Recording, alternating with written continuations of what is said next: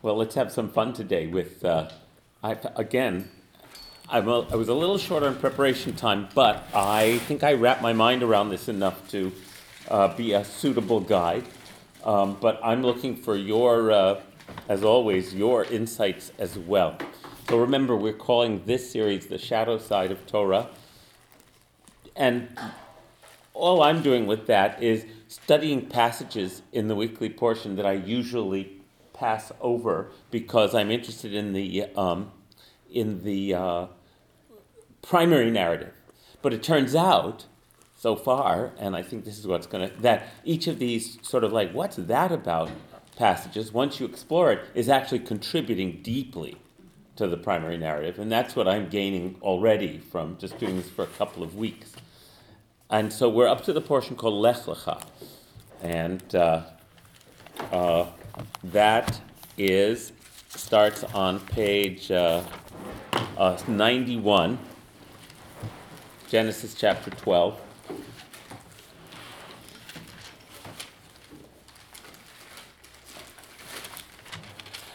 This, you know, we've been sending out this notice that this is the 50th anniversary of my bar mitzvah. This is my bar mitzvah portion.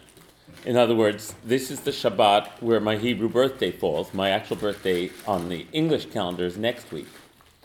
And uh, so uh, um, that's why we're doing this celebration uh, tomorrow, Karen. Did you have to chant the entire Parsha? Yeah, I went to Jewish day school, so I had to chant, learn the entire Parsha, which was 130 some verses. Wow. Will you be redoing that? I'm doing the first nine, which I remember virtually, so I decided to make my life easier. It was, it was, it was uh, Oh, hard. really? How long did you give it to learn? Well, I was going to day school, so it, w- it, we started learning how to chant Torah in the fifth grade, and uh, uh, the boys did anyway.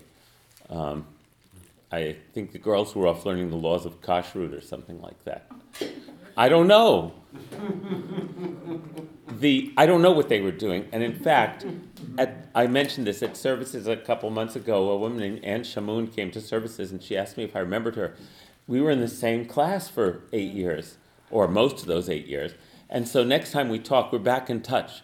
I hadn't seen her since 1969 when we graduated, and when we um, uh, uh, do talk again, because we've been in touch, I want to ask her where the girls went when we were learning to chant Haftorah. That's all. You know, I was just I was just surviving myself, so it's kind of hard when you're.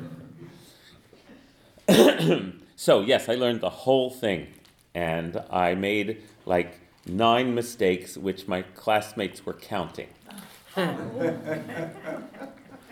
so it was a, it wasn't a pleasant experience. Um, Okay, so Lech Lecha is about the story of Abraham, whose name is Abram at the beginning, Avram. And he is told, as we know, by a God out of nowhere, basically, Abraham is called to go forth from uh, your homeland, from your birthplace, from the house of your parents, to the land that I will show you. And I will make of you a great nation and I will bless you, and I will make your name great, and you will be a blessing. And I will bless those who bless you, and I will curse those who curse you. And all the families of the earth will be blessed through you. So, just looking at that uh, verse 2, the word blessing is used five times in that verse. Keep that in mind, okay? something that, that again rule number one of all the rule number ones of torah study is that uh, when a word gets repeated multiple times in a passage that is the theme of that passage okay we're supposed to notice word repetition and i'll repeat for all of us that the english translations will frequently use synonyms to make it because it seems literarily dull right? But if you were reading it as a poem, you would expect the repetition to be ringing in your ears, right? So it's one of the problems with almost every English translation um, that, uh, that they don't highlight the repetition of words. Um, um, in the 1920s, uh, Martin Buber and, or the 10s or 20s, Martin Buber and Franz Rosenzweig identified this phenomenon and did their own translation in German, where they tried to translate it in the rhythm of the Hebrew. And then in the 70s and up right up till today, Everett Fox, who is a biblical scholar who's maybe retired now uh, Clark University, took upon himself translating along the inspiration of the Buber Rosenzweig translation. And that's called, it's, it's the Five Books of Moses, his translation, and uh, it's worth checking out. I didn't bring it in from my office, but it doesn't read, it doesn't read as English in the way we're used to reading English because he's trying something different, which is to get the sound of the Hebrew and the words that repeat. I just wanted to mention that.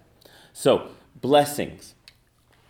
It's in verse 2 and 3. The word bless is five times, and in this case, the English translation does reflect it. I will make of you a great nation, and I will bless you.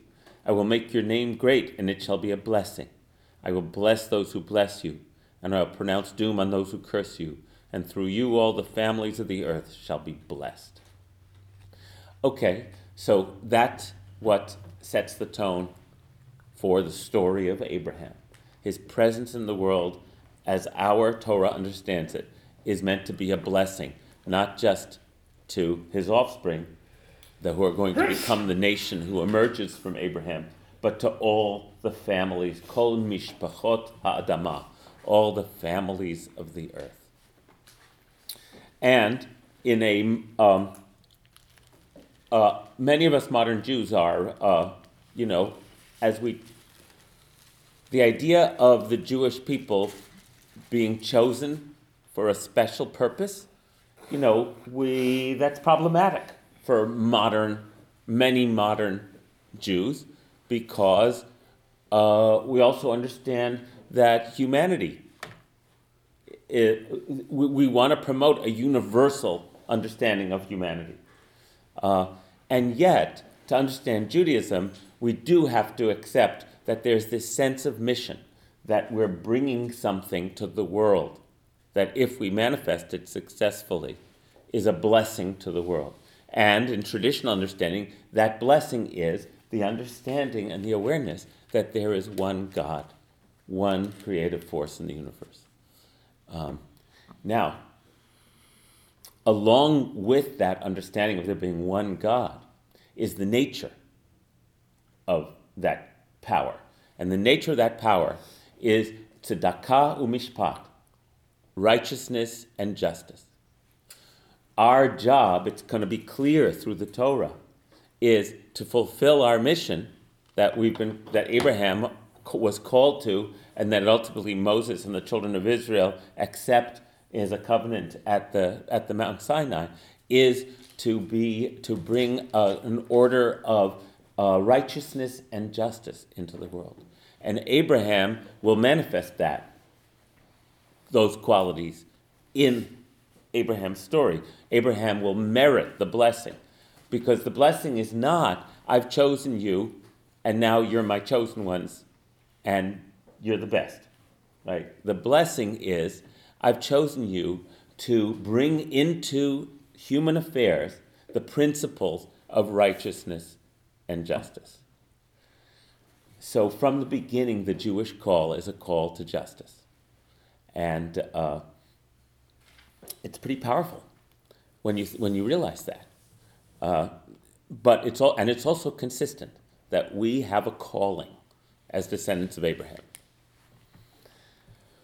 The part that I want to look at that I never know what to do with, and then now having explored it some, I think I think it's pretty uh, it's pretty darned interesting. Uh, well, let, let's summarize what happens next before we get to the passage I want to explore with you. So, Abram and Sarai, his wife, they leave uh, their home in uh, Ur Kasdim in the uh, Fertile Crescent, and they journey to the land of Canaan, and they come to the land of Canaan, and uh, in verse 6 it says, they traverse the land as far as the sacred site of Shechem um, to a place called Elon Moreh, which is a really interesting term. Uh, Elon is an oak tree, and Moreh is that somebody's name, or does it mean the oak, or is it a, is it a, a, the oak of teaching? Exactly. Uh, Torah is teaching. Moreh is a teacher. I hear that personally as echoes of sacred oak trees, right? Sacred groves. Um, but I don't want to. But let's go on.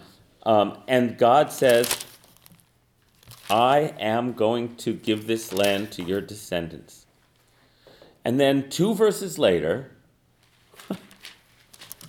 in, verse ten, there was a famine in the land and because the famine in the land was severe, Abram went down to stay in Egypt.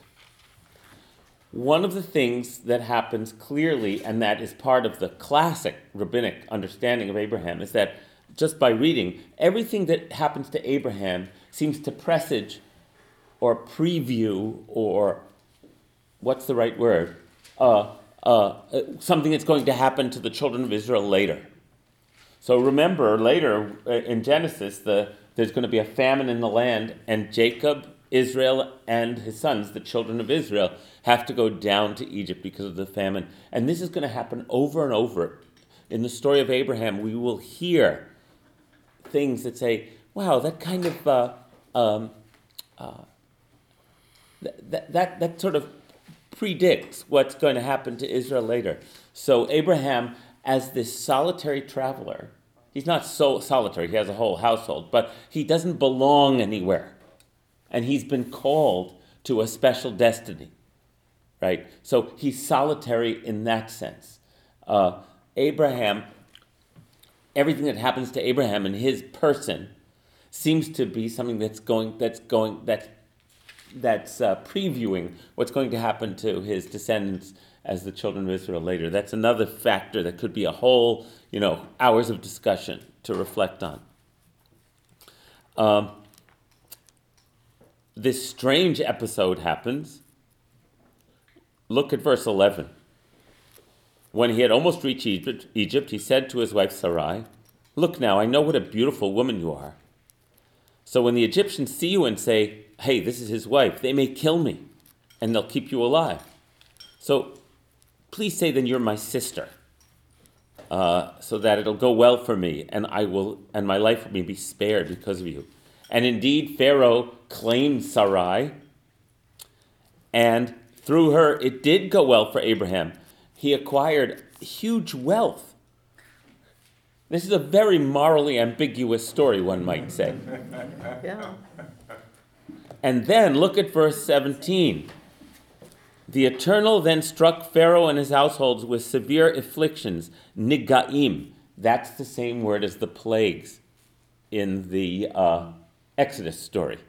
So once again, right away, within a few verses, Abram is pre-living everything that happens later to the Israelites.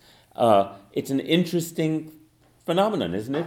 Uh, also, when the Israelites leave Egypt, when the Pharaoh finally uh, lets them go, um, they leave with a lot of wealth. Do you remember that from the book of Exodus? And so Pharaoh is struck with plagues. And in verse 18, Pharaoh now summoned Abram and said, What have you done to me? Why did you not tell me she was your wife? Why did you say she was your sister? Uh, so that I took her as a wife for myself. Look now, that it turns out that she is your wife. Take her and be gone. And then it says in verse 20, Vayetzav alav paro anashim, vayishalchu oto. Yishalchu. That's the word for sent out, that the children of Israel are sent out also. Shlach et ami. Let my people go. So once again, as you read these stories, I can't not look at this with you and not point out that for whatever the whatever the mixture of reasons is that this narrative is here, one of the main purposes appears to be to prefigure what's going to happen to Abraham's offspring later. And uh, we have to ask ourselves about Abraham's moral behavior here also. Just sort of, not that I'm, I, I'm not going to pass judgment right now, but it kind of floats there. Like, what's going on here? He's getting all this wealth and he's. Uh, okay. Now, in chapter 13 on page 93. Abraham went up out of Egypt. Once again, similar, similar kind of language. Into the Negev with his wife and all that he owned, and Lot, his nephew, accompanied him. And now it's a story about how Abraham is very rich. Well, let's read it, keep reading. With livestock and silver and gold. And he kept going on his journey from the Negev as far as Beit El, Bethel, that's, you know, where the festival was. and the house of God. And Bethel is also, Beit Bethel is also where Jacob is going to go when he returns to the land. Up to the place where earlier his tent had been, between Bethel and Ai, where he had first built an altar, something Jacob's going to do later also. And there Abram called upon the name of God. Now Lot, who also had also had done very well, and a quarrel in verse seven broke out between Abram's herders and Lot's herders. Uh, Abraham in verse eight says to Lot, "We shouldn't be quarreling. We are close kin." Here, verse nine, the whole land lies before you. Go whichever way you want, and I will go the other way. North, I'll turn south. South, north. Verse 10 Lot looked around and saw the whole Jordan plain. All of it was well watered. Remember, if you're up in the highlands of Hebron and Beit El, if you've been to Israel, the, the African Syrian Rift Valley that the De- Jordan River goes through and the Dead Sea is in, you're up at uh, 3,000 feet, and down there at 1,200 feet below sea level is the Dead Sea. And as the crow flies, it's about, I don't know, eight miles away, 10 miles away. In terms of getting down there, you have to go down, down, down, down, down. So you're way up in the high Judean hills and you're looking down at the valley. And so this is where I want to point out that Sodom and Gomorrah are a crucial and central motif in the biblical uh, mindset. Um, they represent what we know they represent, which is immorality. Uh, and we'll look at some sources like gross immorality, the exact opposite of what the Torah instructs us to do, which is how we treat the stranger, the wanderer, the, the sojourner, right? The Sodomites do not treat them that way. Um, their greed overtakes any sense in now we don't know about this. We don't know about the Sodomites. We're dealing with like um, mythic history here. When was the Dead Sea Valley a well-watered plain and all green, mm-hmm. right? Mm-hmm. So there's a. I picture. I picture the um, our ancestors living in the Judean hills with their herds and flocks, with sufficient water and sufficient food, looking down at that God-forsaken Dead Sea Valley and it would become a source of uh, lore for them, right? How did it get that way? Hmm. And because Jewish lore is always got moral, um, a moral compass attached to it, they must have done something wrong. There must have been evil there, right? It's not a, it's not a neutral story about the gods maybe uh, you could tell a neutral story, a morally neutral story about how it became that way. but I don't think that's the way of the Torah. So the story they tell about how once upon a time it flourished and was green, what went wrong, what went wrong is moral failure in our Torah. Um, So they're looking down at the Dead Sea Valley, and Lot says, That looks really nice. I'll go there. Uh, the the um, verse 10. Lot looked down, looked around, and saw the whole Jordan plain. All of it was well watered, this being before the eternal destruction of Sodom and Gomorrah. It was like a divine garden. Oh my goodness, what's the Hebrew for that?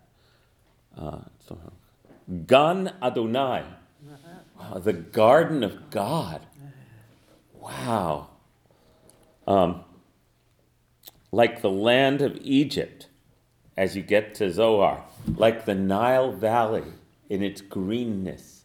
Anybody who saw my slideshow of hiking in Nepal, and when we got to the, we were in a totally arid high desert, and when we get to a well-watered little village, which was green and overflowing with trees, and oh, I knew the feeling. I never knew, I never understood that desert oasis feeling before. That was amazing. So Lot chose the whole Jordan plain for himself and moved away toward the east. And they parted then each from the other. Yeah, please. So in the sentence that preceded this whole thing related to our conversation last week, so, um, where Abram is calling upon the name of the Eternal, and it says, Sham, there's like three times in that sentence, that, uh, so it would seem to me that something in, in the sound of that sentence would also alert one's ear. It was verse four. Verse 4 El Mekom HaMizbeach Asher Asa Sham Barishona Vayikra Sham Avram Beshem Adonai. Oh, yes, Sham and Shem, God's name, calling out God's name as opposed to um, trying to make a name for yourself. But now our ear is attuned to that, we just heard that a few verses Thank you. before that. Thank you. Yes, last week we were talking about that. Uh, just one second, Bruria. I'll repeat if you weren't here last week that it seems like one of the moral, again, there's always going to be a moral component to these stories. And the, the people of uh, Babel were trying to make a name for themselves, and we talked about that last time, as opposed to um, glorifying the, the, the holy name of God uh, and letting God name. Anyway, yes, thank you. Bruria? Well, I'm struggling with this because I know the area You know the area. very well. And uh, there are a lot of shitfonot, a lot of um, water coming down the hills there that created actually the Dead Sea. And the earth up there is salt, very salty. That's how the Dead Sea is. You can float on it if you like on, on uh, jelly. And um, I think that, uh, I'm sorry, God aside, uh, nature, uh, which is God, um, created this area there. And um, because if you come before the, before you see the Dead Sea on the right, on the left, on the right, you are up on the hill and there are big mountains full of uh, sand and salt. Down in the valley. Uh, uh, before even if Yes. before uh, the, and recently I read that there were problems with that Shitafon, that there was a flood in the area and the roads Flash floods are a big problem when, when the rains come. Yes. Yes, so- because they pour down from the Judean hills in an area which gets about two inches of rain a year down in the Dead Sea and can wash out roads and people drown sometimes because everyone wants to go see the flash floods. right? It's a whole thing in Israel. People camp out when they hear that there's a big rain coming in the highlands so that they can see the floods. So go on. So before you get to the area where you can see the Dead Sea, you travel through really beautiful areas Ein Gedi. Yeah. It's a beautiful, it's a resort and a spa, uh, not, uh, not connected with the Dead Sea. But then you, you don't anticipate this sudden fall. It's almost like you physically feel, if you're a hiker, you physically feel that you're falling down to the Dead Sea. Because uh, there is something in the sand that the wind attacks you. Mm-hmm. And you're almost euphoric going to this small stretch of hill and depth. Mm-hmm. So it's very, very powerful. And uh, I know that there are uh, people who say a certain blessing before they go into that area. Uh-huh. Thank you. Thank you. The Hebrew name of the Dead Sea is Yam Hamelach, which means the salt sea. That's its Hebrew name. Okay. Um, so uh, we're on page 94 now, uh, which is, we're in chapter 13. Uh, so Abram stayed in the land of Canaan while Lot settled among the cities of the plain, pitching his tents as far as Sodom, whose people were wicked, hardened sinners against the eternal. Okay, so Abram has put an altar up at Beit El, the house of God, and called out the name of the eternal. Whereas the residents of Sodom are Ra'im v'chataim ladonai me'od. Extremely evil and extreme sinners against Adonai. So Adonai here ha- always has a profound moral component, right? To not know Adonai, when Pharaoh says, I don't know Yod He Vav He, nor will I let the people go, it means that you do not recognize the divine imprint on every human being. Hmm. Because Yod He Vav He, God makes the human beings with the divine imprint. In order to know God, you have to treat other human beings as children of God. That means treating them with morality, kindness, righteousness, justice, generosity. Right? It's a moral equation. That's what makes the Torah the Torah. Um, so uh, the sinners, the, these are the residents of Sodom who o- occupy a, an archetypal um, position of evil in the Torah. And, uh, okay? Um, so, then in verse 14, and now Yudhevavhe says to Abram, after Lot had parted from him, Look around to the north, the south, the east, the west, for all the land that you see I am giving to you and your descendants forever. I will make your descendants like the dust of the earth. Only if one can count the dust of the earth will it be possible to count your descendants. Get up and walk about the land, its length and its breadth, for it is to you that I am giving it. So here's the promise. Um, moving his tent, Abram went to dwell by the oaks of Mamre, near Hebron. And there he built another altar, uh, La Adonai, to Yud So that's what's happened so far. Um, it all seems to be setting the stage. And the stage is set that his nephew Lot has chosen to be down there in Sodom. And uh, uh, Abraham has been, they've been down to Egypt and back already, right? Uh, so, and, and Abraham has set himself up in Hebron, in the highlands, on, in the Judean hills. And now comes this really strange chapter uh, where a war is taking place, and uh, Abraham will be sucked into this conflict.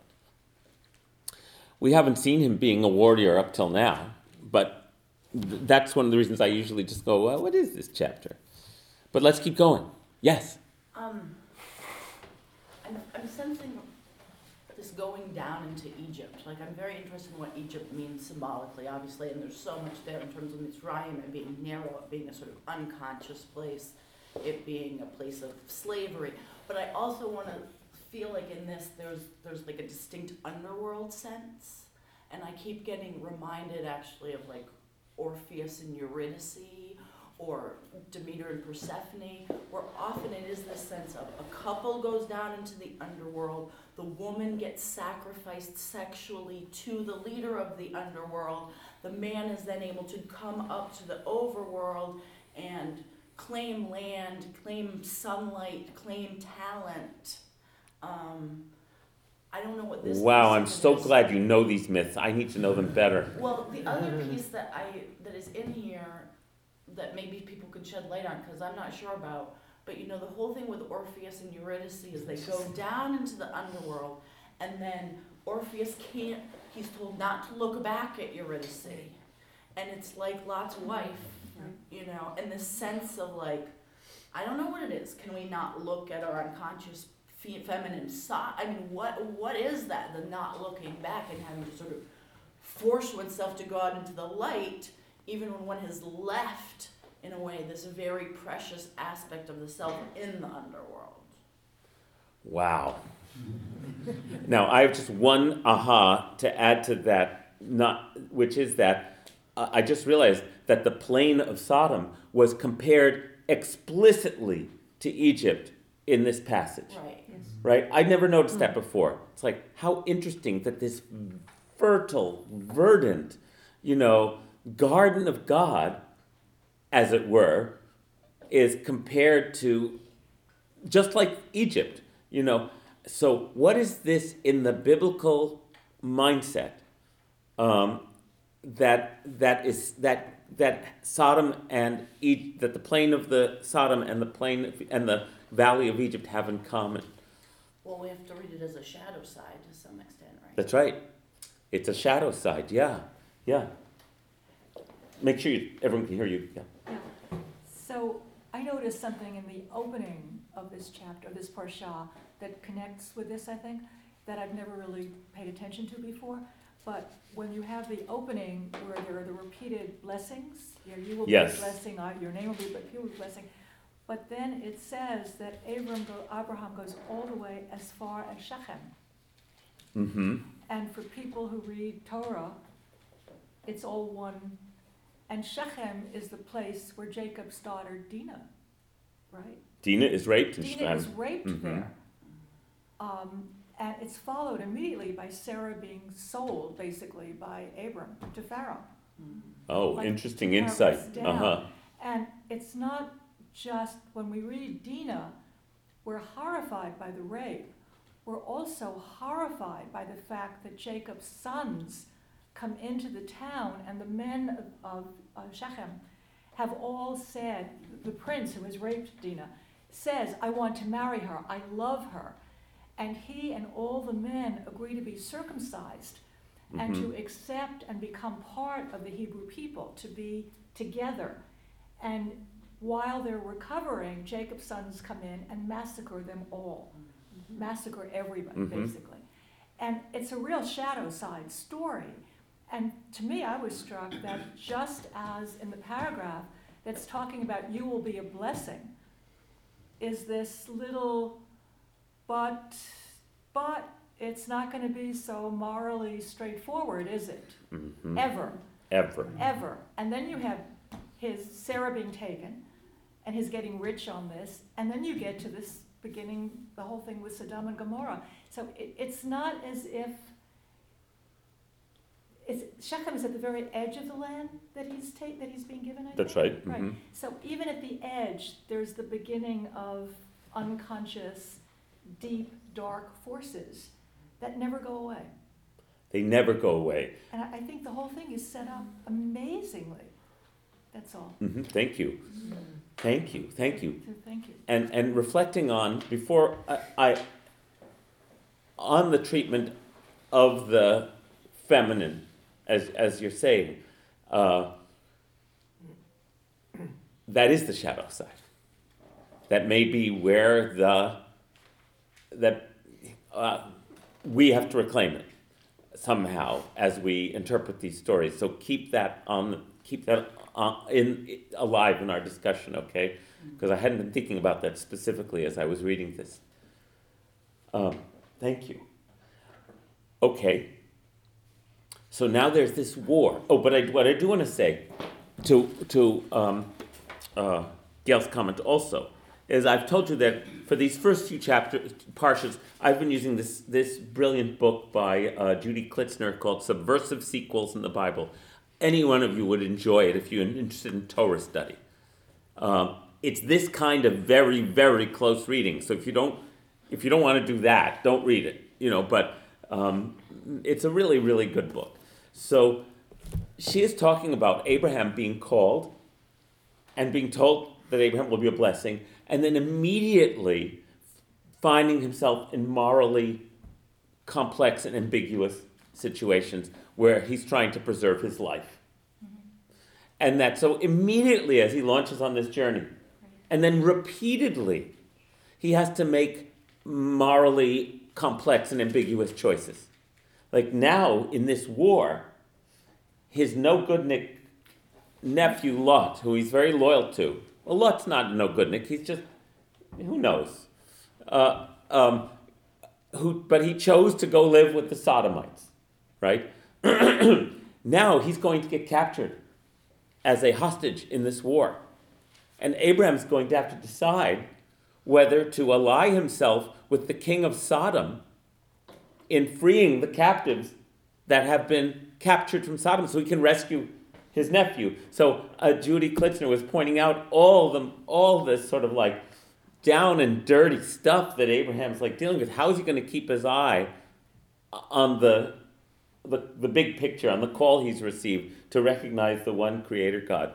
So, so in this episode, for, verse, chapter fourteen. in the time of Amraphel, the king of Shinar, uh, Nimrod was the king of Shinar in the in the um, in the uh, uh, uh, Tower of Babel story. Um, speaking of, this is just so sweet. So many of you know. Um, uh, wow, I'm tired. Sorry. Uh, Linda Kay in New Zealand. It's it's tomorrow already in, in New Zealand, right? So Linda already listened to. Um, uh, that was a poor little bird, bird. yeah. Do you want to check? It's it's right at the base of this door here.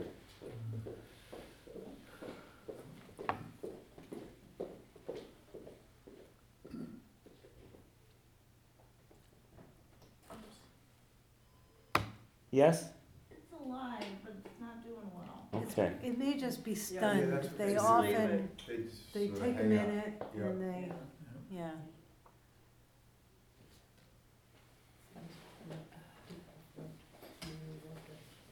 Okay. Let's check on it a little later. yeah. Linda Kay already listened to last week's podcast, and then wrote to me thanking me, and then She- telling She didn't listen to today's podcast. No, Even though it's tomorrow. even though it's tomorrow. You know, But something wrong with that. She did point out to me the reason I knew that Amraphel was the king of Shinar and Nimrod was the because she pointed that out to me in an email this morning. So we're studying Torah all over the globe.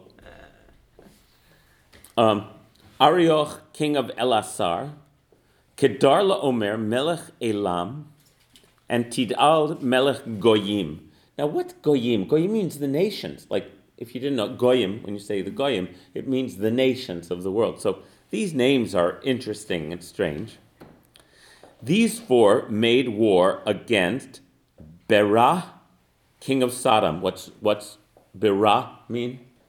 Ra, Oh, you- evil. Berah with evil. oh, with the wrong- Bersha, the king of Gomorrah. What's Rasha? Bad. So the king's names of Sodom and Gomorrah are evil and bad. Shinav, the Melech Adma. What's Adma? It's like Adama, earth. I, these names are very. That's why don't try to identify geographical. This is we're we're in the mythic territory here, right? Uh, and Shem Aver, Melech Tzvoyim. Shem Aver, uh, if you look in the note, probably means my name has perished. Uh, uh, it's an insult, probably, or it's a who knows. The Melech of Tzvoyim. What is Tzvayim? Tzava, Tzvaot. It's like ho- the hosts, the armies. I don't even know what. And and Melech and the Melech Bela, and also the king of Bela, that is Zohar. Okay, so it's the four kings against the five. And these all joined forces in the valley of Sidim. Sidim is the valley of uh, uh, tar pits, which is in the Dead Sea. There are a lot of um, sinkholes in that area, and a lot. It's it's, it, and uh, so it's down there. Now the Dead Sea. For twelve years they had been subjected to Kedar Omer of Elam, but in the thirteenth year they rebelled. So in the fourteenth year, Kedar Omer and his allied kings came and subdued. And these are crazy names again. The Riphaim in Ashtarot Karnaim. Riphaim are the giants. These are all mythical peoples. The Zuzim in Ham. Who are the Zuzim? The Emim. That's what we paid for the goat. Uh, well, that's right. That's Aramaic, right? Zuz, Zuz is like, uh, di- that's right. Chad Gadya. Chad Gadya, Chad Gadya. Dezabin Abba Bitre Zuzim, who my father bought for two Zuzim. The Emim in Shavek Atayim, the Chorites in their hill country of Seir as far as El Paran by the edge of the wilderness. So I feel like this Abraham story, Abraham story, is also dealing in like pre-history, like the time of giants and myths, and when the valley of Sodom was still a garden of God, and when. So I think, I think, reading this, that titans and demigods and humans, everything's all merged into this telling in a way that uh, was part of the lore of the time. Does that make sense, everybody? But it's also like the classic fight between good and evil. Um, also, you but we don't know about the of- king. Of all, Yeah, you know, of every. you but find Shinar is the land of the Chaldeans. Is Babylonia is so they are once again making their way down through Syria, down and to subject, subdue. This is part of their realm, and then there's a rebellion against them. So there's a lot of of classic kind of geopolitics echoed in all this, as far as I understand it, too. Um, but yes, good and evil. But I just mean there are all these these mythical sort of echoes, and then the name in verse seven. Yeah. They then returned, coming to a place called Ein Mishpat, which you could translate as the spring of just, justice or judgment. That is Kadesh. Now we know Kadesh is part of the wilderness, but Kadesh is what word? Holiness.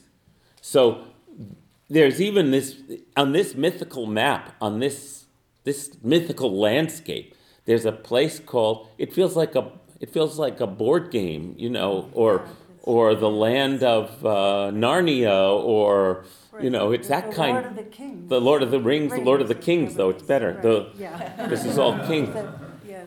So with these kind of names, there's a hmm? You read doing Jewish Tolkien and you call it Lord of the King. Kings. Very popular. That's right, we should write that. Um, Write the opera. So there's also a place called the spring, the wellspring of judgment, that is in a place of holiness in this landscape, where they subdued the whole country of Amalek, who we're going to hear plenty about in the future, and the Amorites who dwell in Chatzatzon Tamar, some uh, the date place of uh, the it, that's identified by chronicles in the note as the same as Ein Gedi, which is an incredible place of date palms. Um, okay.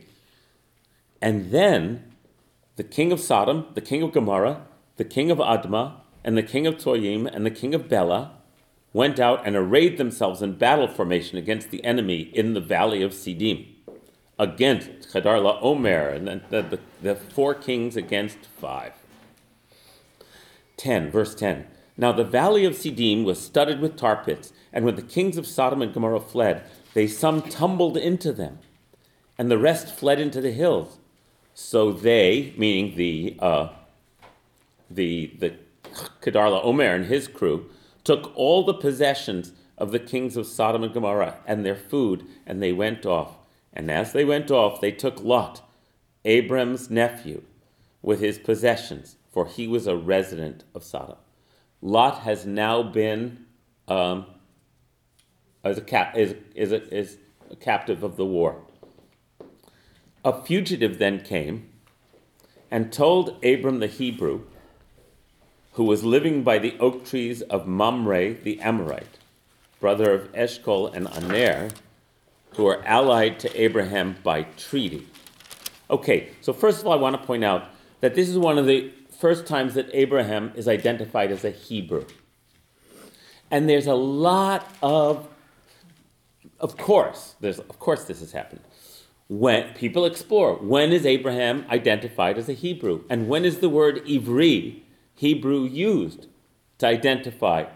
And it, it's a fascinating thing because Ivri in Hebrew, whatever its etymological origins, we're not sure, uh, is one who crosses over or who stands apart. May Aver on the other side. And so there's a lot of commentary that identifies what makes Abram a Hebrew is his willingness to stand apart, to hear the call and leave his birthplace, his parents' home, his homeland, and be a, you might say, boundary crosser. So I just want to also put that into the mix of when this word Hebrew gets used. Yes, Gail? So in terms of what Marco was saying, it's also one who crosses over into the Yeah. underworld, hmm right? One who crosses over, who can cross over between, back. back and forth between the underworld and here, or who also touches over into the realm of the divine. Yes. Um, so uh, someone who's willing to take the journey. right. That would be someone who's willing to take the journey and and be, you know, when um, in the in the uh, story of Esther, in the scroll of Esther, um, Haman says to uh, the king, "There is a people among you that dwells apart, that doesn't follow the ways of all the other people, and they are a danger to you." Right, just like when Pharaoh takes note of um, what does he call them? Let me just check. I wonder if it's Ivrim there. Uh, when Pharaoh says, as we were studying at the beginning of Exodus last week, um, and says, uh, no, he calls them the children of Israel. Uh, and uh, they are much too numerous for us, you know, so a people apart. Um, I think that word is in there though, because I just recently reread the beginning of Exodus, because I was working on it with a student, and I, I'm pretty sure I saw Hebrew in there somewhere. mhm. I can't. I'm, I'm sure it's in there somewhere. Yeah. I'm going to look into that. Rob? I'm just gonna say, you know, A- Abraham the Hebrew is tying back into what we discussed last week, which is all about naming, you know, naming conventions and all that. So it's just another way that names are a way of defining people. And the, the other thing is the people who are building the Tower of Babel were also doing the same thing that you were just describing, right? They're, um, they're setting themselves, in a way, they're setting themselves apart, or well, they're setting themselves apart in, in not a good way, right? By speaking one language and building this sort of That's right. uniform Right. uh, ladder to God, if you want to call it. You know, anyway. Thank you. No, these insights are exactly what enriches our take on the text. So now we're on page 96. And this fugitive has come to Abram. And I also want to point out, oh, at the end of verse 13, which is that at the oak grove, Eshcol, Aner, and Mamre are in a brit with Abraham. They're in a covenant with Abraham. Okay, so just keep that in mind because God is going to make a breach later with Abraham. Uh, so Abraham, as Judy Klitsner points out, is in some ways inevitably also enmeshed in human covenants and treaties. And uh, that's the nature of things, is that we're always like trying to discern our way to our, our covenant with God through all of our other loyalties and commitments and uh, um, people we're beholden to. Hearing that his kinsman had been taken captive, Abram mustered his retainers. Now, the Hebrew word for retainers is chanichav. Anybody ever go to a Jewish camp? You know what chanichim are? A, ch- chanich? Yeah. Hmm? What is it? Is an, an, an educator. an educator, or trainer. a, tr- a, chan- a trainer or a trainee. So these are, the literal translation would be Abraham's trainees, his disciples, his students, which leads again to a, a, a kind of a gold mine of commentary about who was, who was in Abram's household. Because the traditional take is that Abram was bringing people into the awareness of the one God. And so if you became part of Abram's household, you were one of his students as much as uh, uh, anything else. And that's a fascinating choice of word here. Uh, born into his household, 318 of them. Why is this number recognized? Well, our editor of this book, uh, uh, Rabbi Plaut, loves numbers and points out that 318 is 7 times 7 times 7. And you know, we've talked enough about numbers to know that, that that's pretty damn meaningful. that Abraham's household is 7 times 7 times 7. Uh, it's a holy, holy number. The other tradition about it is that Abraham's servant Eliezer, the name Eliezer adds up to 318. So I read that one too. So take all of that and and where are they going? They're going in pursuit as far as Dan. Okay, Dan is a place, right? The tribe of Dan. But what does Dan mean? Justice, judgment. Remember, Yom Kippur is called Yom Hadin. One who is a Dan is a judge. So again, this is a mythic landscape. We've got this wellspring of justice in the land of holiness, and now we're pursuing the, um, the uh, people who've taken hostages as far as the place of judgment. Okay. At night, he deployed his forces, um, himself and his forces against them, and defeated them, pursuing them as far as Chovah, north of Damascus. Wow, that's far. Uh, wherever and uh, Chovah is an interesting name too, because a Chovah in Hebrew is a um, obligation.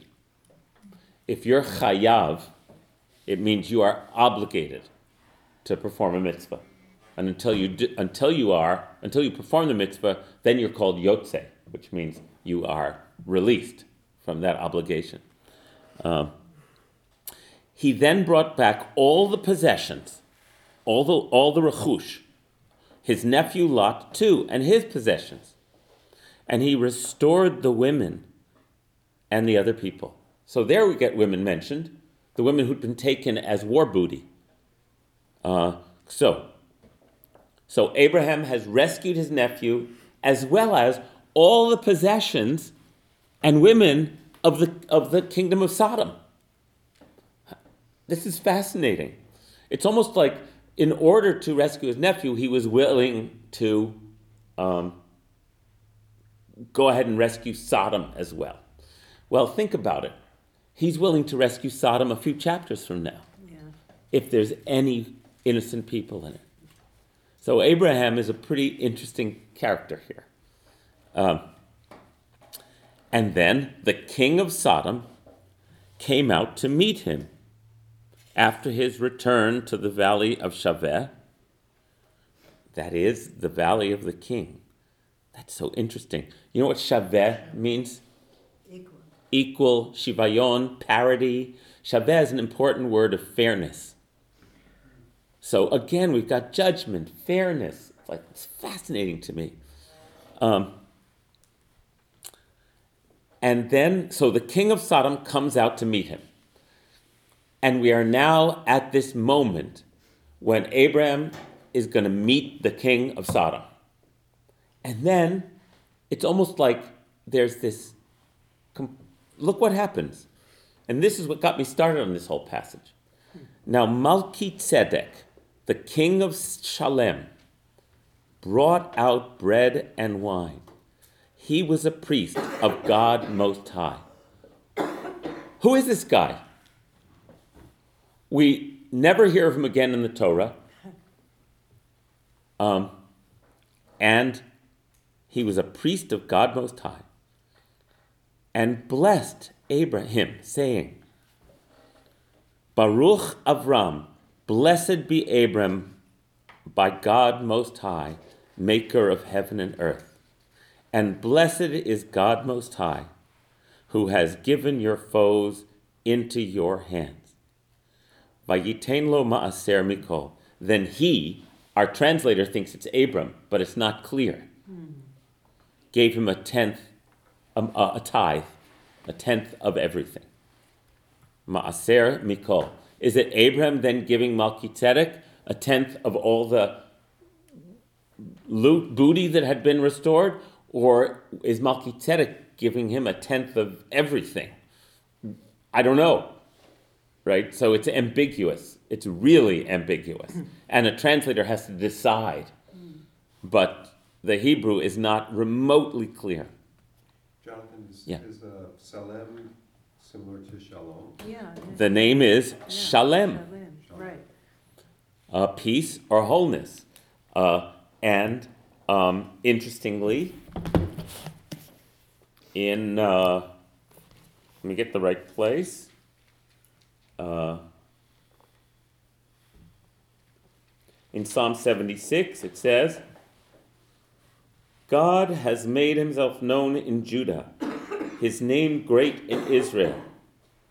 Shalem will be his abode, Zion his dwelling place. So is Shalem another word for Yerushalayim? Uh, because Yerushalayim is known as the, as the Ir Shalem, the city of peace. So there's some, I'm almost sure that we're supposed to hear Jerusalem in this, in this name. And what kind of name is Malki Tzedek? What does Malki Right. Tzedek mean? Malchi Tzedek. It sounds like king. My king, justice. my king is righteousness. My king is righteousness. Or my king is righteous. Malchi, Malchi Tzedek. And shalom. And, Right. and shalom, right? right. And, and Malchi Tzedek is not only the king of Shalem, he is also a Kohen, Right. a priest to El Elyon, the God Most High. We haven't heard that name before. So he's, he's not mentioned again in the Torah, but isn't he mentioned later in the Old Testament, He's mentioned later in the New Testament. in the New Testament? Because I know in the Catholic Church, when a priest is ordained, he's ordained a priest forever according to the order of Melchizedek. According to the order of Melchizedek. Yeah. Melchizedek, who is ah. only mentioned here, occupies an incredibly large space, especially in Christianity. Yeah. because Melchizedek is clearly a servant of the Most High before there's a Jewish people. So, for the first interpreters, Christian interpreters of Judaism, they want to talk about Melchizedek mm-hmm. because Jesus is Melchizedek, mm-hmm. Yep. the King of righteousness, who is the King of Salem, right? The King of the King of. So Melchizedek becomes associated in the book of Hebrews in the New Testament with Jesus, and the order of Melchizedek is an order that therefore makes the Jews sort of um, um, obsolete or irrelevant. And so, yes, what is that phrase again? You're a priest forever according to the order of A Melchizedek. So priest- even if they're kicked out, they're still really a priest Oh, you mean when in the Catholic Church? in Church? the Catholic Church. When someone's when when a priest becomes ordained, Mhm. Wow. they are told, You're a priest forever according to the order of Melchizedek. And even if they're kicked out of the priesthood and excommunicated, they're still a priest. so you, even if you're defrocked, you're you never lose that. Right. Wow, that's that's a good deal. Um, What'd? Supreme Court Supreme Court Justice, tenure for life. Yeah. Um, so uh, yes, So just returning to the text, he has not fought in the war. Shalem, it appears for the first time here. It yeah, just appears out of nowhere. out of nowhere. Okay. This appears out of nowhere. So, in now there is another mention of Melchizedek in the Psalms, one mention, but not as a proper name. It's very interesting. Uh, let me find it here. Um, uh, the Lord will stretch forth from Zion your mighty scepter and hold sway over your enemies. The Lord has sworn and will not relent. Uh, you are a priest forever, Kohen le'olam. By, by my decree, Malki Tzedek, a king, a rightful king, or a king of righteousness. So actually, this is a mention of Malki Tzedek, um, but we don't know. We don't know the context. We don't know what Malki Tzedek represented and where else Melchizedek might have been talked about. Remember, we're in the land of story. And Melchizedek was probably a figure, again, of a kind of a mythic figure in these stories. But he's both a king of righteousness and a priest of God Most High. Now, remember, we're at the beginning of the story. Uh, Abram's just gotten the call. Now, there's somebody out there who's already a priest of God Most High, maker of heaven and earth, and a king my, whose name a king whose name is my king is, is, is righteousness, my ruler is sovereign is righteousness. It's cool, isn't it? So And who's, and who's blessing Abraham who's blessing Abraham? at a higher mm-hmm. level. hmm I don't know what Melchizedek is in in. Uh, does Melchizedek make an appearance in Tarot or in in uh, In in tarot or in a cult that you're familiar with? It's interesting. So, but in Christian stuff, Christian mysticism and Christian lore, Melchizedek's a big deal. Um, in Jewish lore, not so much. So, the way Judy Klitsner des- describes it, which I like, is picture.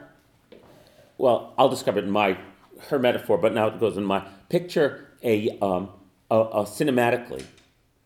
Here comes the king of Sodom out to greet Abraham. We are at a fateful moment. They freeze. The whole frame freezes. Abram turns around, and here's like, what? Melchizedek offering bread and wine and blessing from God the Most High, maker of heaven and earth. And then you'll see in the next verse in 21, the king of Sodom now said to Abram. So this is some kind of divine intervention here. Where is it happening? In Abram's, not that it matters. You know, I gave it cinematically, but maybe Abraham is having an internal experience. What do you think, Karen? I'm just reminded of the scene later, much later on, where the angels come, right? The word for angels is, you know, Malach. Which is related to Melech. And he runs to get the bread and the wine. That's, there's something about that. That's right. He has this relationship, obviously, that now we're seeing has an earlier uh, origin. Right. This is this is presaging. Um, this is presaging what when Abraham in chapter 18, after Sodom and Gomorrah are destroyed, is sitting in the heat of the day in the entrance of his tent and-.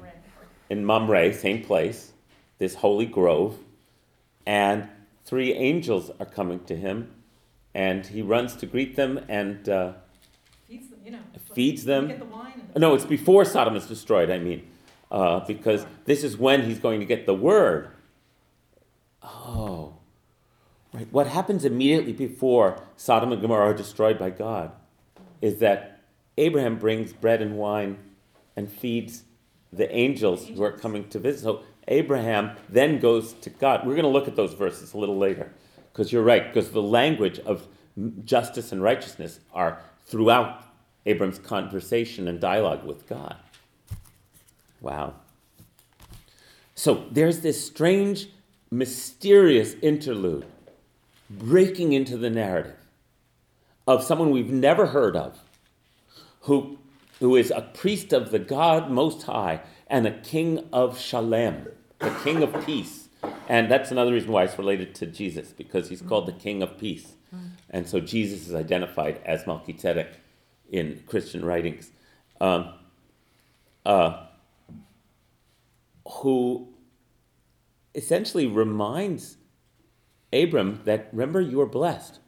You received a blessing. It's you, you need to live up to this blessing you received so that all the nations of the earth might be blessed through you.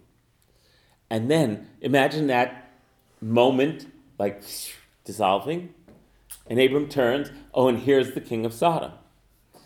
Um, Abraham has been, in terms of breach, in terms of covenants, been engaged in uh, alliances that are unholy in order to rescue his family. And the king of Sodom now said to Abraham, Look at the English, then look at the Hebrew. Let me have the people and keep the goods for yourself. Look at the Hebrew. Ten li hanefesh, v'harachush kachlach. Ten li hanefesh. What's nefesh also mean besides the soul's soul? Give me your soul, and you can have all the stuff. Ha! Isn't that amazing? Really? Give me the soul, and you can have all the stuff. That's the king of Sodom's offer. I never, like I said, it's like it, It's it's always good to read the Torah again. so archetypal again. Yes, So this we are in archetypal territory. Um, now, nefesh also means um, uh, people, but um. But it's singular, Yeah, right? Yeah, yeah.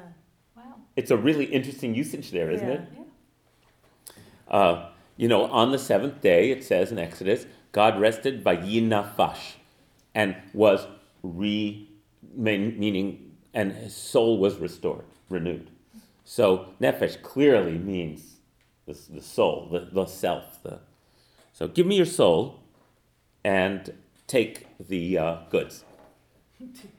It's it's Faustian, wouldn't we say? very. It's really old idea here. Are you willing to give up your soul for the goods? Ah, so again, the morality tale weaves its way inevitably through all of these stories. And Abram said to the king of Sodom, Harimoti yadi el Adonai.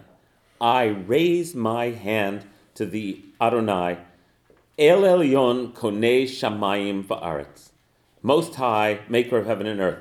What did Melchizedek call God? El Elyon. God Most High. Look at verse 19. God Most High, Maker of heaven and earth. It's almost as though Abraham's gotten this transmission or this like wake up. And he uses the exact same words that Melchizedek used.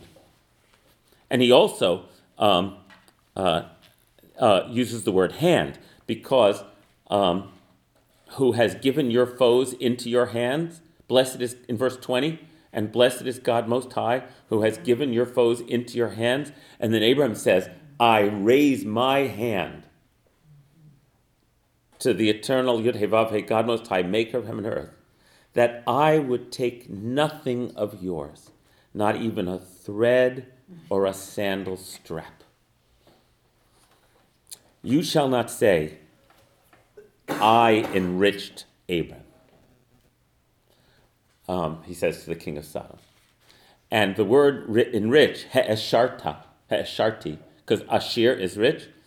Um, Judy Klitsners points out that ma'aser, which is in verse 20, which means a tithe, a tenth, ma'aser and he'eshar are the same letters used in different words. So again, the, the way Torah works is that all the language is supposed to echo, and that's why an artful translation is a challenging thing to do into English when you have this much going on. Which Karen? I just was noticing too that this is Parshat Lech Lecha, and Melech has Lech in it, Mm-hmm. and here's like, a, you know, to you, to Lach, I mean, there's just so much use Mhm. also of just Of- that syllable, and it's Yes, that's right. everywhere. in It the text. sounds through it, doesn't it? I'm Yeah. just, uh, I'm just realizing how much we miss by just reading the English translation of all these words mean something and how pedestrian the notes are. Um, he, as a trader, he need not rely on plunder, and that's why he rejects the. Right, That's all it says. right. So, uh, pedestrian is a good word. And uh, for much Torah commentary, though sometimes the commentary in here is, is really, for me, uh, illuminating. At other times, it actually obfuscates. It actually like leads us down what are, for me, dead ends of why we're reading this text. Right? This isn't a historical document. It's so obvious to me that we're in mythic territory here. Um, and yet, we're so determined to create a narrative that co- that's somehow coherent to us that we will, we, I'm saying me too, because I've always skipped this chapter because I didn't get it, right? So I could keep my narrative intact. Uh, so I'm, I'm like that too. We're all like that. That's why I'm having so much fun digging in here. And yes, most, many people who study Torah and become really devoted to it find they just have to learn Hebrew. They don't have to necessarily become fluent modern Hebrew speakers, but they just so they go take a course in biblical Hebrew or they go do something. So because they have to, because they realize how much they're missing. Yeah. Hi Miriam. John, I know it's a little off. How, how much of this was sort of orally transmitted before it was written? Because when I keep hearing the repetition, these, this is how stories were orally told, with tremendous repetition of Right. and so forth, Right. and words. and- We know that any good storyteller, any good folktale, repeats motifs over and over again. You know, just think of Goldilocks and the, the Three Bears, and it's got a it's got a uh, incantation sort of quality to a good story. That's what it's music, words. It's musical words.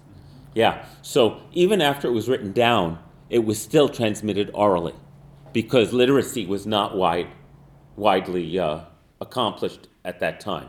And one of the one of the um, importance of being a rabbi and a scribe was that you were literate and you could keep this.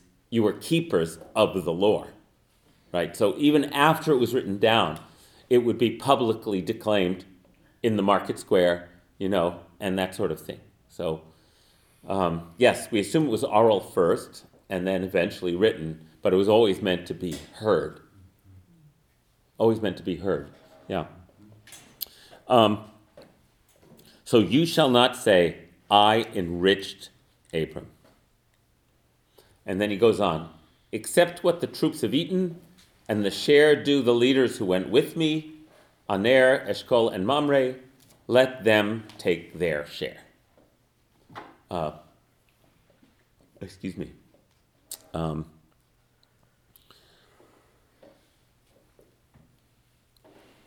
so it seems to me that instead of thinking this as a kind of uh, like, why is this war story here? And what's it? Is it a, you know, because I've never understood it. And maybe it's actually a crucial fulcrum in the story. And we don't hear anything about the battles or how many people were killed or No. swords or anything like that. No, that's right. That's right. It's not well, like those other accounts of battles where so and so many people died and so many this. Uh huh. So um, let's see.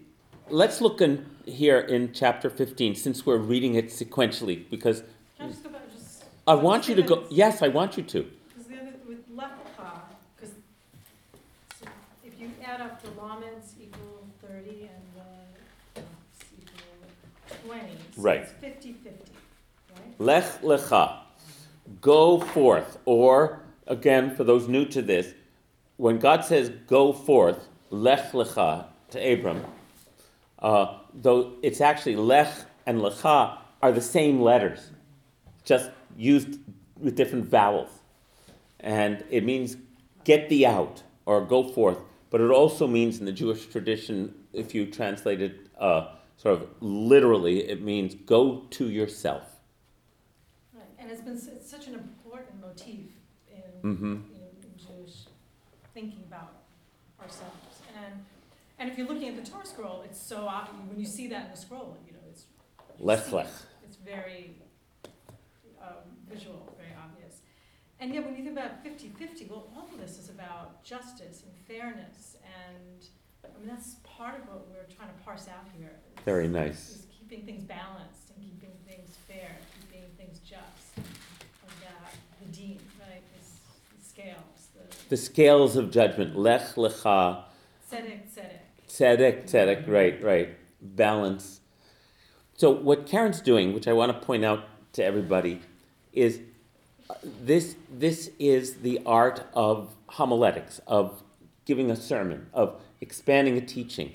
Um, and so it would be beautiful on the uh, someone else look at that on the Shabbat of Lech Lecha for Karen to get up in shul, as rabbis and, and Jews have been doing for thousands of years and go on an excursion that plays with the words and expands on the meaning of the story. And so it's just that's what we're doing here.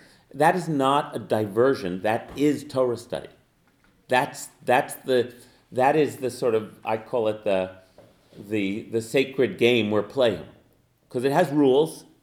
It's a game. It's like uh, uh, in a way, but it's for the purpose of amplifying and drawing out new meanings and understandings. So thank you. Feel free to keep talking about it if you want. So, so why accept what the troops have eaten and the share do the leaders? Because that's Why not was that an exception? because he didn't want to speak for the other people who Oh, had been okay. involved in this rescue operation. Okay, So yeah, they get to do what they want with their share. But I've just talked to Malki Tzedek, okay. who reminded me that I have to be an ivri. I have to set myself apart from the ordinary uh, uh, business of, say, warfare or alliances, or and certainly not with the king of Sodom, who's approaching me saying, "Give me your soul, and you can have all the stuff." That line is incredible, isn't it? Yeah.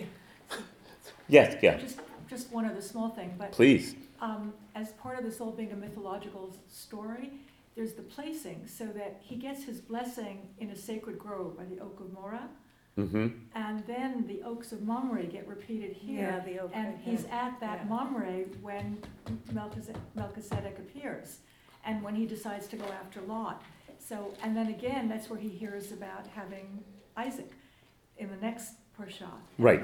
So it's also, and when he, when he goes into Egypt, which is the dark place, is when the thing happens with Sarah. So it's also being, there's this other, like, holding you geographically as you read this mythic tale. Does that, that- that's? Yes, the oak grove of. Mamre near Hebron. groves. Yeah, that oak grove is really important. It comes up a bunch of times in the stories of Abraham and Sarah and. Uh, And at least up to here, when it does, is when he's had his most righteous, he's with God. Mm-hmm. In chapter 18, he will be sitting in the oak grove of Mamre when he sees God and again. Mm-hmm. Yes. I just wanted to add something to Karen's, um, Lamed, I think also is used as the middle letter, because Mem is the middle letter of the alphabet, but it has a different function because it's one of the three mothers, you know? So even, so that symmetry there, that it's fifty-fifty, but it's also like the middle, I mean, I think everything's pointing to it being that middle spot. Bruria. Uh, to, back to the Hebrew. Lech lecha actually means go for yourself. Exactly. Go for yourself. Or go lecha could mean for or to. Yes, but it may also mean go for a purpose. That's right.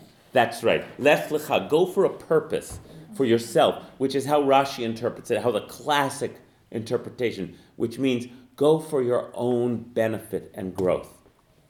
Right? That's that's that's right, Buri, and that's that's the classic Rashi take on it. Yeah. Thank you.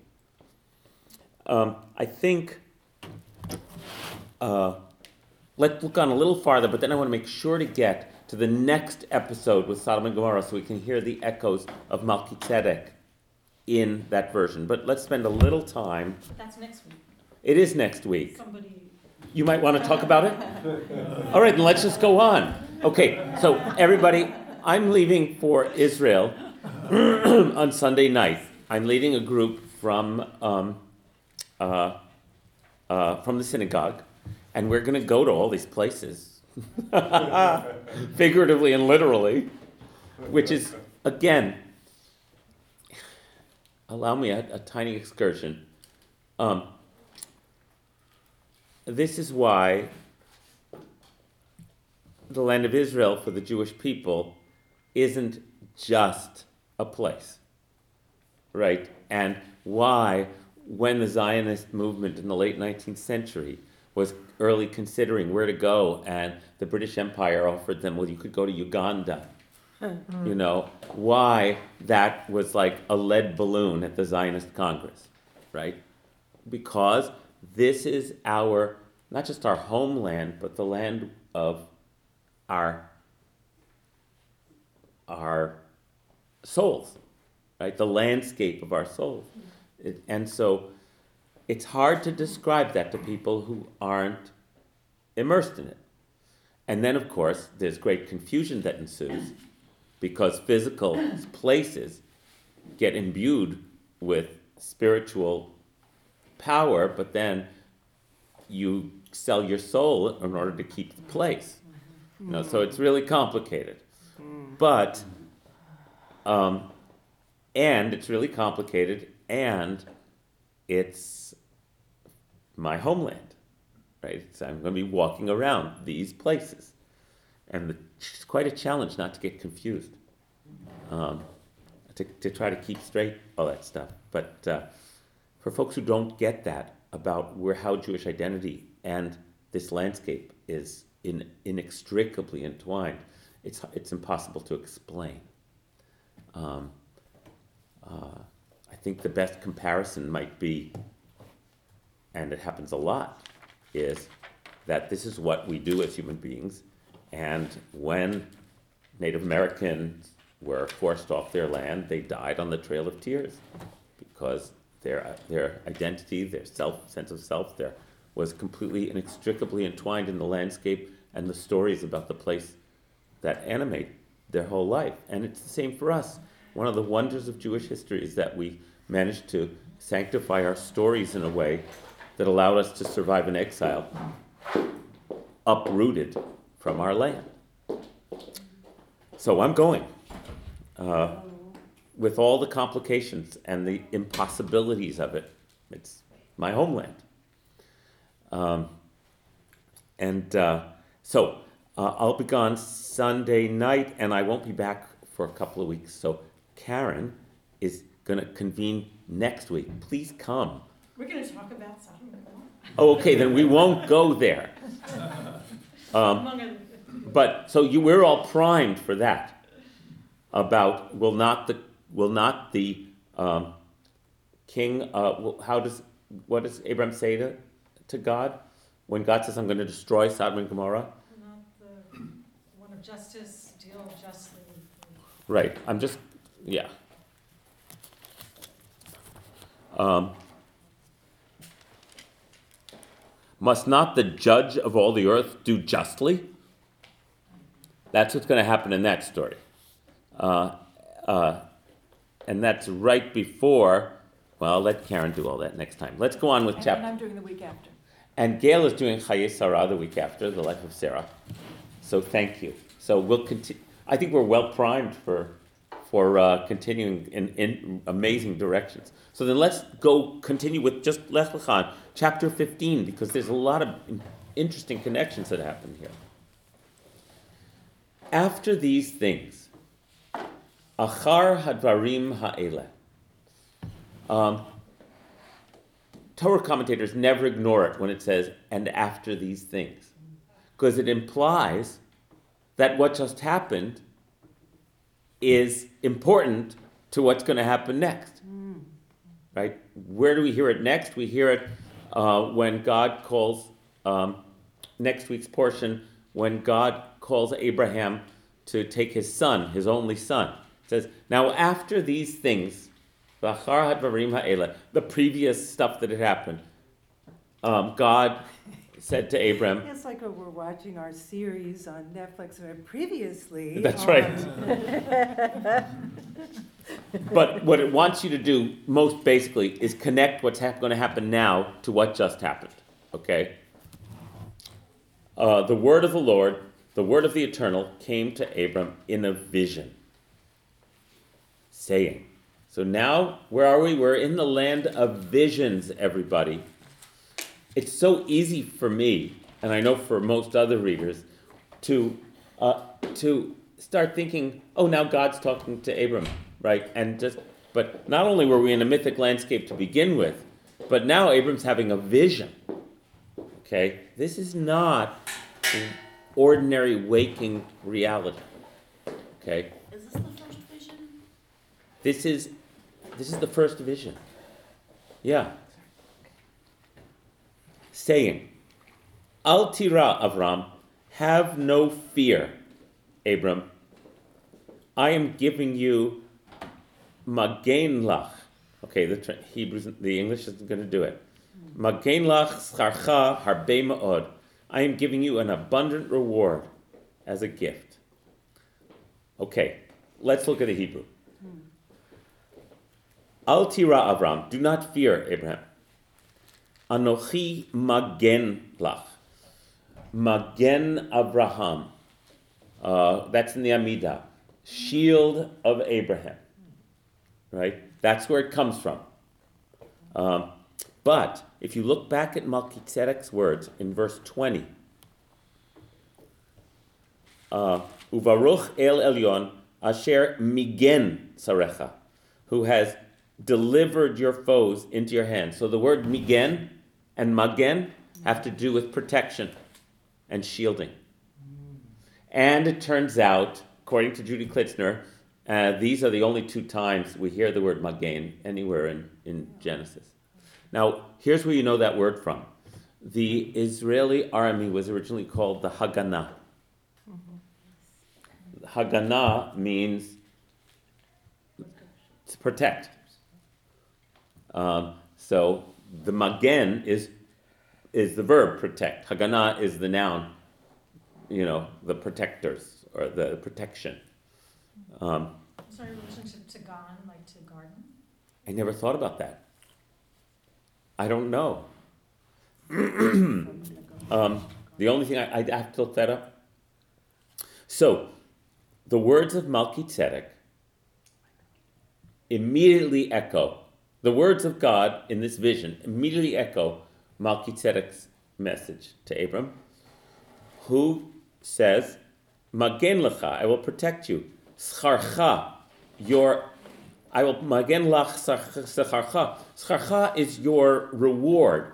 Your so Abraham has just Abraham has just um, uh, uh, declined stuff. The worldly reward, exactly, in return for his soul. Now, immediately, he has a vision, contiguous to Melchizedek's message, that there's a different kind of protection and a different kind of reward that he will receive by being this Ivri, by being this one who goes goes for goes on this spiritual quest. Does that make sense, everybody? Um, and that's a really interesting connection. And So- Magen, also Magen David. Magen David, right? The Magen David is the the shield of David, right? Magen David, and the Magen David is the six-pointed star in modern parlance, known as the Magen. You know, when you see Magen David Adom, which is the Jewish Red Cross, it's actually the Jewish Jewish. It's the Jewish Red Star, and it's called Magen David, the sh- the shield or protection of David. Right. Thank you.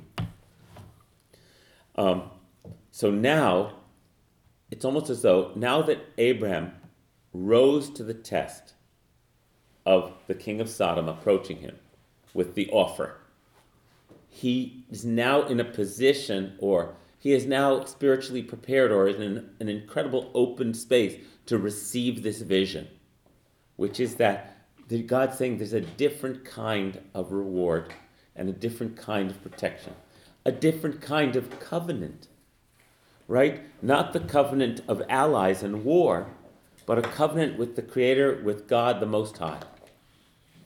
And that covenant, if we have to remember to keep our eyes on the ball, a covenant is a contract. In other words, it's a two way street. This is never an unqualified promise from God. The children of Israel will never merit living in the land unless they fulfill the injunction to create, create a society of tzedakah and mishpat, mm-hmm. of righteousness and justice. So the calling isn't, okay, you have won our grand prize. You know, you passed the test and you won our grand prize. You have won the grand prize, but the grand prize is you now get to pursue the spiritual vision of what it means to be a fulfilled human being. And if you fall away from this, then you don't get the reward. The, the reward's contingent on your going on this journey. Uh, and we are all going to fall away and restore ourselves and fall away and restore. Maybe even Abraham in this story is getting waylaid and then having to re- re- rediscover the, the blessing that he's given at the beginning. And fortunately, in the Torah, it's not neutral. The, the Lord God, creator of heaven and earth, wants us to succeed on this path. Right? And therefore sends Melchizedek along at the moment of crisis to remind. You know, that's how I. It's not a neutral. It's not a morally neutral universe. Not in the Torah, and never in Jew in Judaism. Therefore, Judaism does not does never deals with the universe as though it was morally neutral. I don't know what the reality is, whatever reality is, but that's not how we play, right? This is our story, um, and it brings a new vision into human affairs, a vision that the treatment of human beings is a universal concept not one based on your position of power. And the Torah is going to play that out over and over and over again. Whether it's. Repeat that. Yes. Why, what did I say? Help me. Seriously. The, in Judaism, the universe is not neutral. Um, and uh, is on the side of morality and justice and righteousness and wants us human beings to fulfill that divine nature that inheres within us because we're made in the image of God. Um, and so that our moral behavior matters in Judaism. It matters on a universal level. That uh, when I said it best the first time. We'll have to listen to this. Yeah. About the treatment of people, you. Right, the treatment of human beings is a universal issue. It comes from God, And not based on power. not based on your own position of status. And when Pharaoh falls, it's because Pharaoh does not recognize this. And when empires fall, it's because they have sold their soul for stuff. Right. It's so appropriate today. Oh, It's, yeah. yes, yes. Oh, yeah. It's always been appropriate. That's why we're still here. You know, that's, it's, it's always true. You also said we, that we're continually tested and we have to sort of renew this vision. Right, continually. Um, and Judaism, I said Judaism brings this idea to the world that, uh, that morality is not contingent, that, that how you're treated is not contingent on your status, but on your essence. And that uh, that's the way God, the universe, intends it to be. And our job is to fulfill that divine plan. The divine plan. Yeah. So one more comment on the Torah's insistence on the difficulties of this is I looked at the end of this parsha, which ends with the circumcision of Abraham's whole household. hmm It began by having Shechem. Oh, in the sh- opening with the blessing. oh, right, where, where So- so it circumcision is going to be really- used for evil. That's right, so it, it really is intentional. I hadn't realized what the end That's was really until- isn't interesting. it? hmm hmm So it's saying in the midst of all of this conversation about justice and the difficulties and all of that, one reminder of what will yet come with, with Abraham's heirs. That's right. That's right. They will misuse, they will confuse the. Circumcision is supposed to be a physical mark on the male body that represents the covenant with the Creator, Right. right? Uh, that uh, um, we devote ourselves to, you know, with that, that men with their, you know, rod and staff and their generative organ and their testosterone devote themselves to what?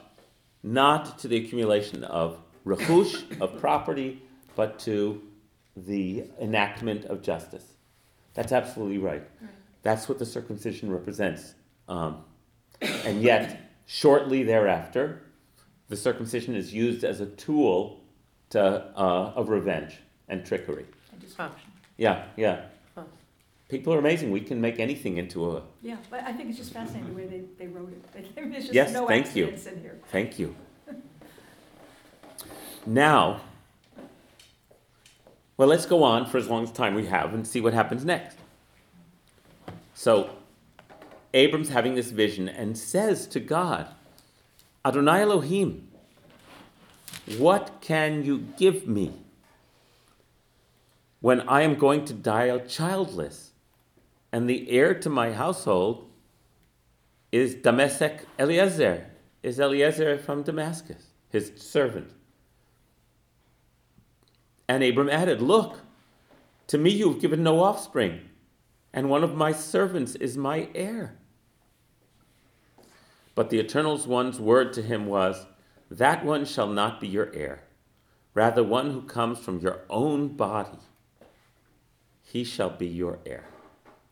This is interesting, huh? Um, so now we're getting into one of the other um, main motifs of the book of Genesis, which is that those who seem to be childless, uh, God generates life through them, despite their their feeling like they can never be givers of life. And I didn't explore this one too much. I was looking at this other chapter, and I haven't thought it through too much. But uh, uh, there's another line I want to get to. Uh, so let's keep going. Taking him outside, God said, Turn your gaze toward the heavens and count the stars, if you can count them. And God promised, uh, and God said to him, So shall be your seed. And then again, a hard line to translate. Verse 6 And he put his trust in the eternal, who reckoned that as loyalty in him. Okay, look at the Hebrew. Vehemin baronai. And Abraham had faith in God. Tzedakah. How do we translate this line? Um, who and thought and, and considered him to be righteous. I don't know how to translate this line, except that the word tzedakah, we know that word tzedakah, righteousness, is repeated here right after the visitor whose name was Melchizedek. So, trusted in God's righteousness? I don't even know how to translate this, but the, the fact that tzedakah is mentioned here, uh, and we don't know how to translate it, is very interesting. Vayomer Elav, verse 7, saying to him, and this is where Abraham's life is again a, a kind of pre pre uh, view of the Israelites. Ani Adonai asher hotzeticha me'ur kasdim. I am Yod-Heh-Vav-Heh, who brought you out of Ur of the Chaldeans, which, when we get to Mount Sinai, um, is I am Yudhevave, who brought you out of Egypt, the land, house of bondage. Latet lecha et haaretz hazot, as an inherit, to give you this land as an inheritance. And then this mysterious, um, uh, which we're not going to have time for, uh, a sacrifice known as the covenant between the pieces um, happens. But what I want to show you in this just the last minutes is I want you to go um, for a moment. Let me find the page. Uh,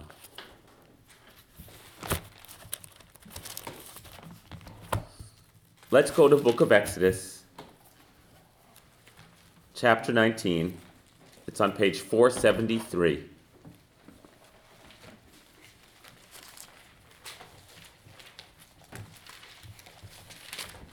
And we're at Mount Sinai. This is it.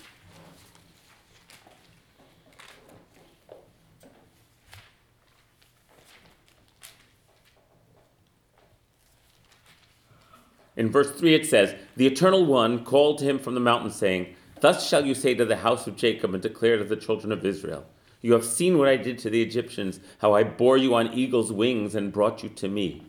Now then, if you will obey me faithfully and keep my covenant, my brit, you shall be, remember this is if, if, then you shall be my treasured possession among all the peoples. Indeed, all the earth is mine. But if you do this, you will be to me mamlechet kohanim v'goy kadosh, a kingdom of priests and a holy nation. Uh, so, first of all, Melchizedek, the king of Shalem, is both a king and a priest. Which, what? You know, there are never kings who are also priests until the time of the Maccabee, the, the house of Hasmoneans, when uh, the king installs himself as high priest. And it says in the Mishnah during Sukkot that everyone threw their etrogs and lulavs at him and pelted him. right? He was despised. The king doesn't become the high priest. That is the We need to stock up on lulavs and. Uh-huh. that is the the king in the king in Judaism is precisely not the high priest because the because there's only one king who is the holy one, right? Human beings are not divine, uh, and so but there's Melchizedek who completely bizarrely is identified as both a king and a priest. And now, in this one sentence, Judy Klitsner points out, the, the, the, the uh, children of Israel told they could become a kingdom of priests if they fulfill this covenant. So there is some, for me, apogee, some apex of spiritual accomplishment that we humans are capable of, where, where we can totally align ourselves in body and soul with the uh, divine will right? And that is what's happening at Mount Sinai. That's the moment when the whole people is saying, if you enter this covenant, this is your aspiration. You can become this. It's a possibility. And it made me think about, thanks to thanks again to Judy Klitsner, that we the only other time in the Torah where priest and king are put together is in that little meeting with Abraham. And maybe that's also presaging the whole children of Israel standing at Mount Sinai. The, and what's the mission? Uh, I won't give you my soul in order to have all the stuff, Right. right? My soul is for another purpose, my being, my essence. Stuff is ancillary. That's not, the game isn't, as the bumper sticker says, whoever dies with the most stuff wins. That's the bumper sticker. That is not the Torah. On the contrary. So uh, I just thought that connection was really beautiful because that line is so important. If you keep the covenant, you will be a nation, a, a kingdom of priests and a holy nation to me. Um, Okay, that's where I want to stop today. Thank you all for taking the journey. Thank you. Just let me know.